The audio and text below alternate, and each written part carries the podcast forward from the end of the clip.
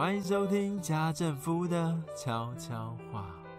这是一个把人生康庄大道活成曲折离奇、九拐十八弯后，突然落入婚姻、落入妻子和三个儿子的圈套中，才遇见幸福的奇妙故事。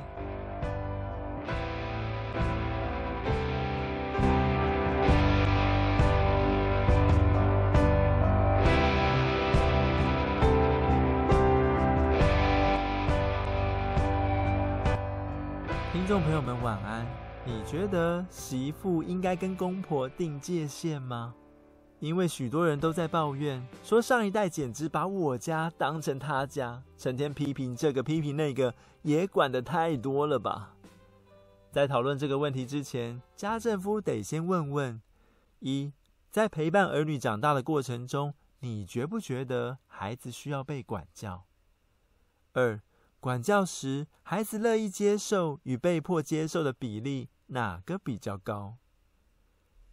三，你所谓的乐意接受，跟儿女被一直念、一直念，念到他们百口莫辩，然后才翻白眼答应的情况，很类似吗？四，儿女要到几岁才算令你安心放心，不必再啰里吧嗦的年纪呢？回答完刚才的问题后，大概可以勾勒出一幅图画，就是他们将来结婚有了儿女，我们伸出魔爪介入的比例有多少？媳妇应该跟公婆定界限，这句话听起来一点也没错。但仔细想想，为什么不是由先生来跟自己的爸妈定界限，妻子来跟岳父岳母定界限呢？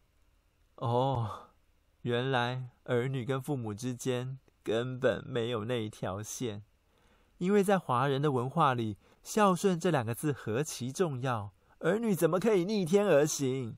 又或者你我青春期时，天天都在争取界限，但只要爸妈一把忤逆不孝的罪责摔下来，儿女就永远会被砸个稀烂。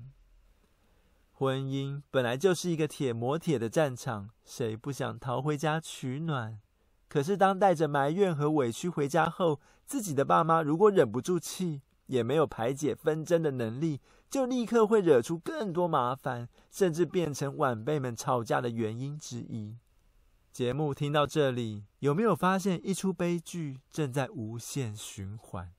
就是如果不趁着青春期时定好界限，且爸妈自己学会遵守的话，将来必定落入一直替儿女收拾烂摊子。闯祸擦屁股的循环中，如果父母没有把握机会，趁早教导儿女划界限，那结婚以后就必定会尝到世代之间价值观落差很大的痛苦。因为这些差异会更强烈的反映在儿孙身上，并且早在媳妇跳出来抱怨以前，就已经先有了一个连爹娘都摆不平，对妻子的委屈无言以对，在教养方面毫不关心的丈夫。婚姻是夫妻离开父母，学习互相牺牲、彼此爱护的地方，也是共同承担上一代的生老病死，共同照顾对方父母的地方。假如我们从小就培养儿女去针对不同的事情划界限，那便可以趁着他们十二岁到三十岁，以至于结婚的这段期间调整心态，学习当个有分寸的爸爸以及被尊重的妈妈。这样的长辈会有四种优势：一、磨练出耐心，有稳定的情绪，不容易因为脾气暴躁而说错话；二、能积极面对挫折，尽管这一次是不得不耐住性子退让，但尝到痛苦的儿女或许会更渐渐相信爸妈；三、假如事后证明孩子是对的，是我们的观念太保守、太老旧。那便趁此机会道歉吧，将自己提升成更优质的陪伴者。四，好沟通的老人会不会使下一代愿意放慢脚步，回头留意爸妈是不是老了，是不是更需要体贴和安慰呢？唯有这些优势，才可以化解紧张的亲子关系，让你我不去对下一代的婚姻伸出魔爪。但反之，上一代的父母总是说：“我是在劝你，爱听不听拉倒。”结果儿女真的没有照做，将劝只当作参考时，他们又会火冒三丈，说：“算了算了，眼不见为净了。”但才离开没多久，还是又打了电话回来，自以为很苦口婆心的把唠叨当成爱。这种口是心非，表面上放弃，实际却等着你回去讨好他、答应他的毛病，对于已经相处二三十年的儿子来说，根本就是梦魇。因为这些行为很让男人听着听着耳朵长茧，逮到机会就往外逃。结果悲剧就是，男孩逃得越凶，母亲逼得越紧。等到完全拿孩子没辙时，便把心里所有的期待督促转向媳妇。但婆婆们往往没有想到，许多太太也一样拿先生没辙。婆婆可以把压力宣泄给媳妇，那媳妇又该把苦水对谁吐呢？总不能是前任吧？面对这种自以为是的长辈，家政夫有三点建议：一、打开天窗说亮话，因为不是只有他拿儿子没辙。虽然坦白的下场可能令婆婆端出更多劝啊、教导啊来轰炸，但如果不说出来，能忍得住吗？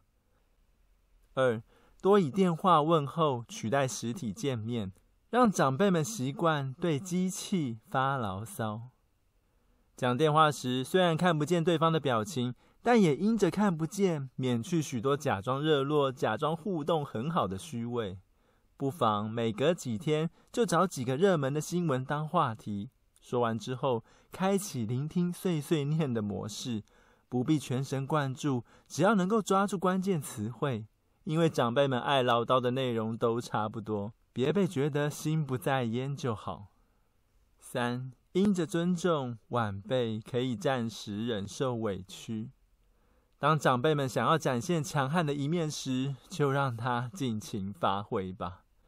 尤其在管教下下一代的事情上，两人虽然不同调，但还可以趁着机会教育孩子们说：妈妈之所以主动退让，是因为家庭关系是否和谐，比谁对谁错更重要。长辈们不懂，但妈妈愿意以身作则。用暂时忍受委屈的方式传达孝顺和尊重，你们将来也要学习我的榜样哦。最后，让我们回到文章一开始的问题：你觉得媳妇应该跟公婆定界限吗？家政夫的答案是：当老公无用时，也只能如此了。但千万别在情绪暴躁、满怀牢骚的情况下定界限。因为人心里想的是什么，嘴里说出来的就是什么。当你我觉得上一代很麻烦，应该通通扔去养老院，井水不犯河水时，我们自己的儿子女儿也可能是这样看待父母。因为吐出抱怨的话很快，想出解决的办法却很慢；摧毁婆媳关系很快，建立美好的信任却很慢。不妨多试试上述三点建议，希望大家能领悟出一些妙招，进而引导下一代天天享受被儿女孝顺、尊重的时光哦。另外，大家也不要忘记把我的新节目《艾克黑曼》分享出去，让更多爸妈可以给孩子们聆听圣经故事哦。以上是本集分享的所有内容。如果喜欢，可以到脸书粉丝团留言或点选赞助连结，用一杯咖啡的钱，让家政夫知道这条孤独的创作之路有你，有你的支持和关注。下次见，拜拜。